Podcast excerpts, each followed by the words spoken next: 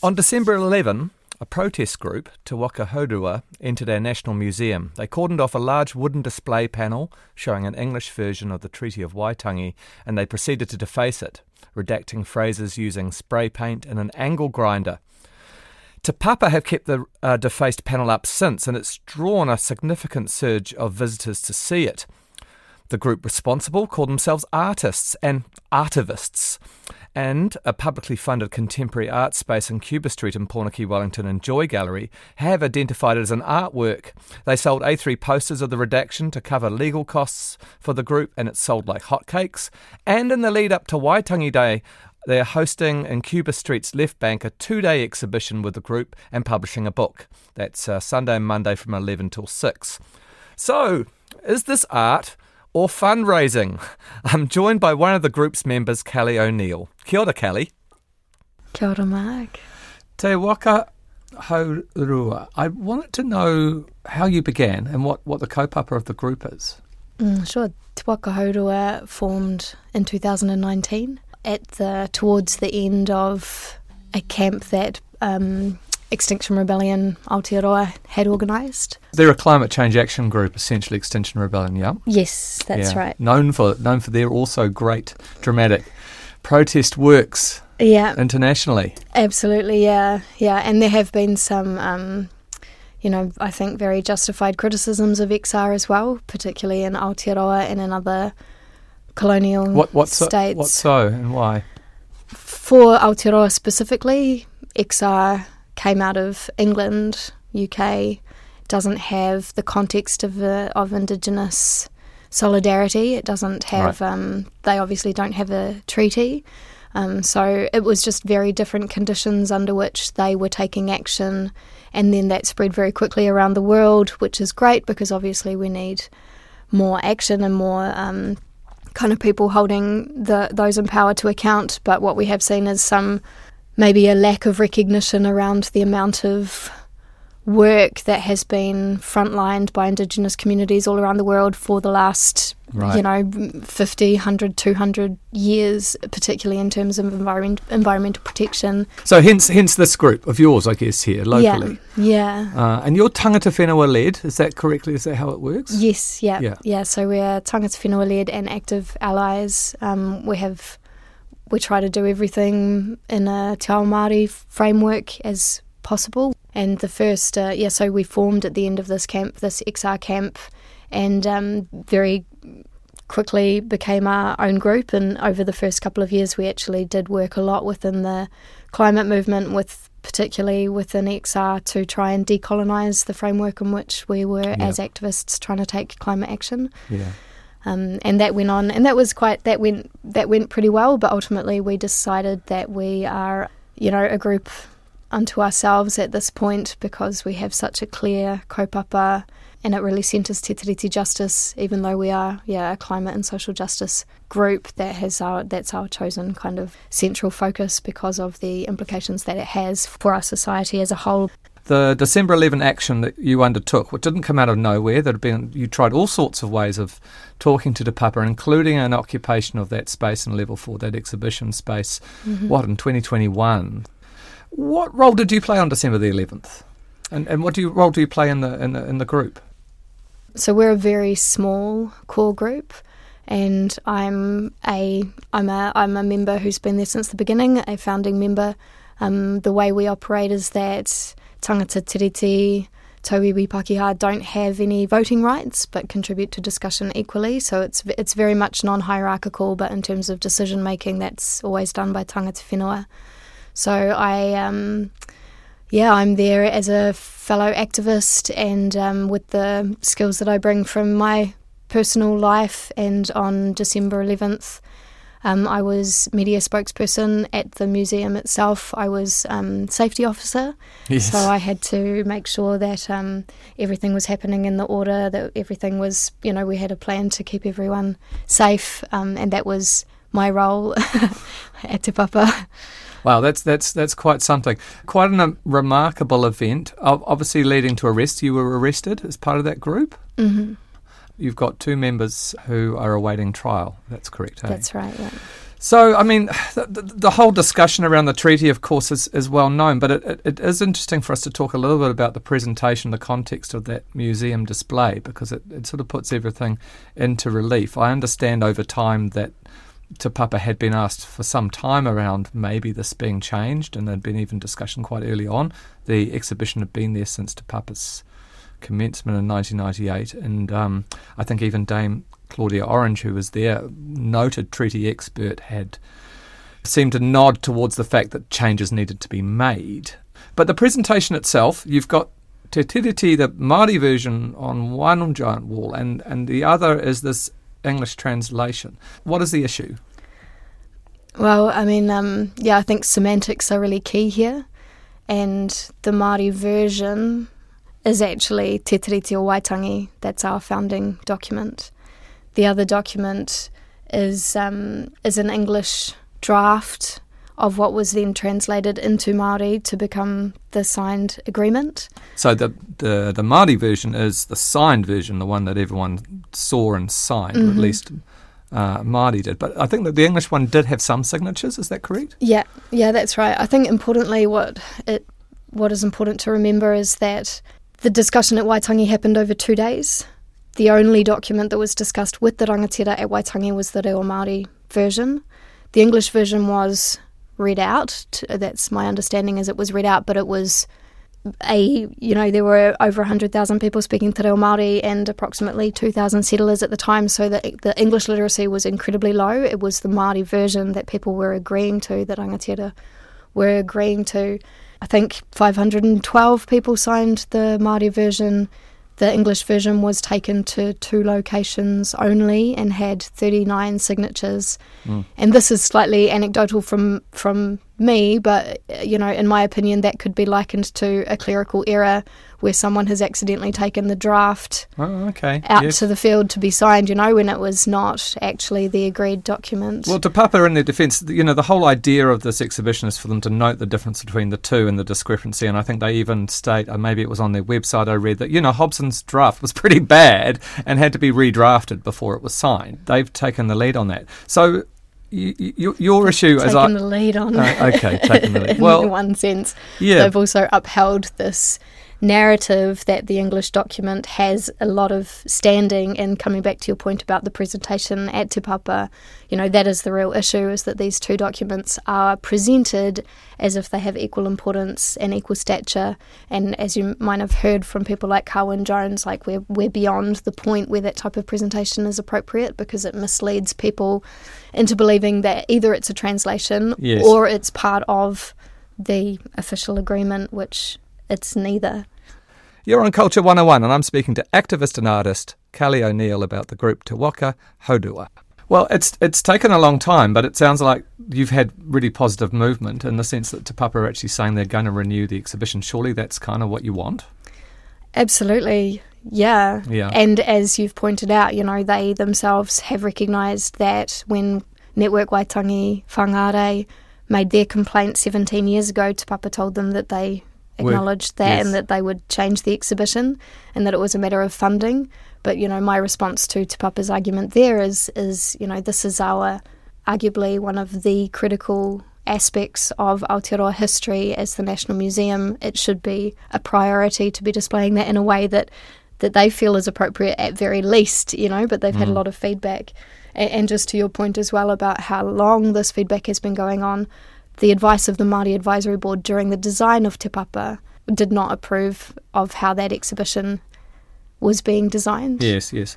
Okay, well, well Peters and May, we are here where we are, and the interesting thing is at the moment, and this kind of brings us to the to the art aspect of it, is damaged work, and I'm going to call it vandalised because the definition of vandalism is damage to public or private property, is really almost an artwork at the moment. People are thronging in there. I was in there just yesterday.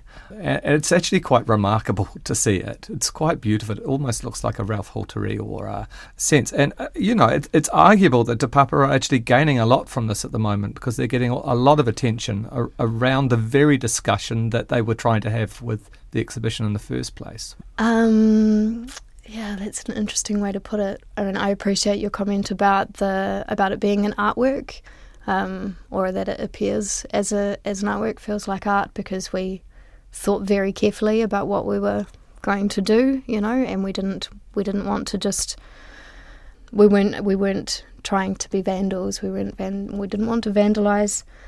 But I think the discussion. Well, artists has, can be vandals as well. I mean, a Banksy can be an act of, you know, a Banksy drawing can be an act of vandalism at the same time as an act of art. I guess that's yeah. what I'm saying. Yeah, yeah, yeah. And the Yes Men, and you know, there's a bunch yeah. of precedents for art as activism, and that was exactly the direction that we were going. But I would argue that the conversations that it has incited is conversations that Te Papa itself were were reluctant to instigate, which is why we took the action because we, you know, it's a very critical time for the public to have an understanding of Te Tiriti o Waitangi and it's coming into the education system this year. You know, a lot of people, including myself, didn't have access to information about Te Tiriti o Waitangi growing yes. up, and um, th- what we have determined from members of the Māori Advisory Board during the design, who we spoke to, um, and from the responses from Te Papa itself, is that Te Papa wasn't ready to present New Zealand Aotearoa with the with the real story. So they've yeah. they've incited a discussion about Te Papa, which we argue is misleading. I understand your I understand your point because most of us don't speak Te Reo Māori, and um, when we go in and we read the big English version on the wall, it, it doesn't tell us that Māori retained their sovereignty, which is what they signed. It actually says they ceded it. That's correct, isn't it? Mm-hmm. And I think now, just to go back, I guess, to my point, Te Papa have what is probably a very valuable cultural asset, if not an artwork. I think it might be an artwork on their hands because I can't imagine that they're going to dispose of that work, even if they consider it destroyed. It's it's it's it's becoming much talked about. So indeed, the shortly afterwards, um, I believe, uh, Enjoy Contemporary Art Space, a leading public space, a small leading public contemporary space in Wellington, issued posters of the work or a version of the work that you guys had produced. Mm. Um, did you collaborate with them on that? Well, that was, I mean, that's, yeah, a beautiful collaboration. It was um, Five Ever Press, who work out of um, the Rebel Press, who offered to create the print. Mm, this is in Pōneke, Wellington, yeah. In Pōneke, yeah. So they've created um, a document that is a proper redaction, but leaving the same words that we made the artwork about in Te Papa. And Enjoy really quickly approached us to ask if they could host prints and sell them to help fundraise for the um, the court processes and court charges mm. resulting from the action. And and the director Daniel had really stated that it was an artwork. He used the word artwork, and it's kind of interesting that in a way, Enjoy could be said to have framed this as an artwork and given it that legitimacy by bringing it into the gallery. You've got this exhibition about to, to come with them. But further than that, one of our leading art curators and um, art historians, Christina Barton, led a summary of the year, a, a call out to people around the world to talk about what was shaping up in the art world, what were the trends with with that very image and talk to this very, I think, quite nicely about this tension of, of this as an artwork or cultural object or, or the meeting of art and activism. Oh, wow, I missed that. Oh, I'll, I'll send you a link and put it on our, our, our web page. But were you always conscious, just going back to your point, of this as an artwork? Were you oper- do you feel like you were operating both as an artist and an activist? Yeah, absolutely. It was a very deliberate decision. I know I know from the hui that we've had recently, you know, Tuihi, who was up on the wall, has not um, ever considered himself an artist. He was he was before. the abseiler because you had an yeah. abseiler, right? Yeah. Yeah, you know, like I don't think people in our group didn't necessarily imagine themselves as artists, but I think the reality is, and something that you've no doubt seen a lot in your work, that art takes many shapes and forms, and it is, you know, maybe it's a, it is about that intersection between culture and the aesthetic and the dialogue that that creates, and yeah, I think one of the aspects that we were very enthusiastic about was to make it humorous and that as particularly as a as a strategy to allow people to find some relief in difficult subjects. You know, for a lot of Pākehā, as I am tangata tiriti Pākehā, you know, we don't necessarily have this document as a life and death matter on the top of our minds. It's not something that I grew up sort of yeah thinking about as I already mentioned and whereas for some people this is a really serious topic and what we believe, you know, is that in through art as activism, there are multiple possibilities, and by using humour, there is an aspect of healing that you can kind of allow people to sort of laugh at something that's been very hurtful and very serious, but then the the artistic aspect alone allows people to interpret it themselves. You know, you're not just saying you're killing our children or whatever the direct message is. You're actually, and which I think is one of the real powers of of art is to be able to allow people to respond through their own emotions, their own feelings, and their own time to have conversations mm. around it. That um yeah, so so it was very deliberate. And um, if you want me to talk about the specific well, I, choices, I, I do. I mean, but firstly, before I do, I mean, the incredible thing was that you guys went in there in high vis. You you uh, you, you put, put around some protection, and you actually had the time to do something which looks. How long? How long did you have? on the work? It would have been at least half an hour, yeah. 45 minutes, but we only had five minutes to get set up. You know, that was the critical. Incredible. So spray paint and also an angle grinder, and um, you can see from the images that's quite incredible. So the, there is something in that. It wasn't totally ad hoc at all. It felt really, really planned. Could you talk to us a little bit about the poetry? Because uh, I think something that maybe hasn't come out in the press so far is really the effort that you made to be creative with the language of of the document. Mm. Kia ora. Um, yeah, the the inspiration for the redactions came from one of the interactions with Te Papa. We um, we've we filed an official information act request asking for the correspondence regarding that exhibition between the Māori Advisory Board and Te Papa, and also any complaints that had been made prior to us about that exhibition. And um, Te Papa said they didn't have any record of correspondence with the Māori Advisory Board. I see.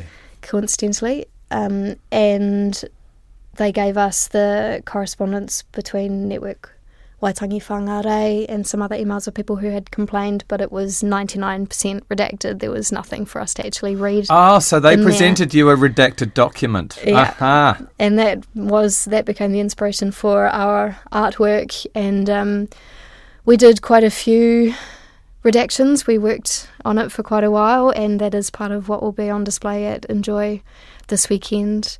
Um, the ones that we finally chose sort of came together very naturally. I think, um, as you've mentioned, the in the English draft, the first article can be read that sovereignty is ceded to the Crown. And our final choice for that particular redaction was just to leave the word no as this is, you know, something right, that has yes. um, never been a discussion for Maori, but that the Crown have perpetually used as as fuel for anti-Maori policy and, and work. So the first the first um, article simply says no. Uh, the second article, the redaction that remains readable, um, is Her Majesty the Queen of England is the alien so I hope that that's relatively straightforward as well. Alien is the term used by the uh, Crown yes. at the time to talk about alienation of land. So Māori only had had the right to sell land only to the Crown. The Crown had the right to alienate Māori from land. That's where that word alien comes from. Um, but in a very literal sense, at the time in Aotearoa, the Queen was the alien. Māori was normal. The word Māori even means normal. you know, that was like she was definitely the the foreign object. Um, so that that was the one that we ended up going with for Article Two, and then Article Three, ration the Queen's veggies.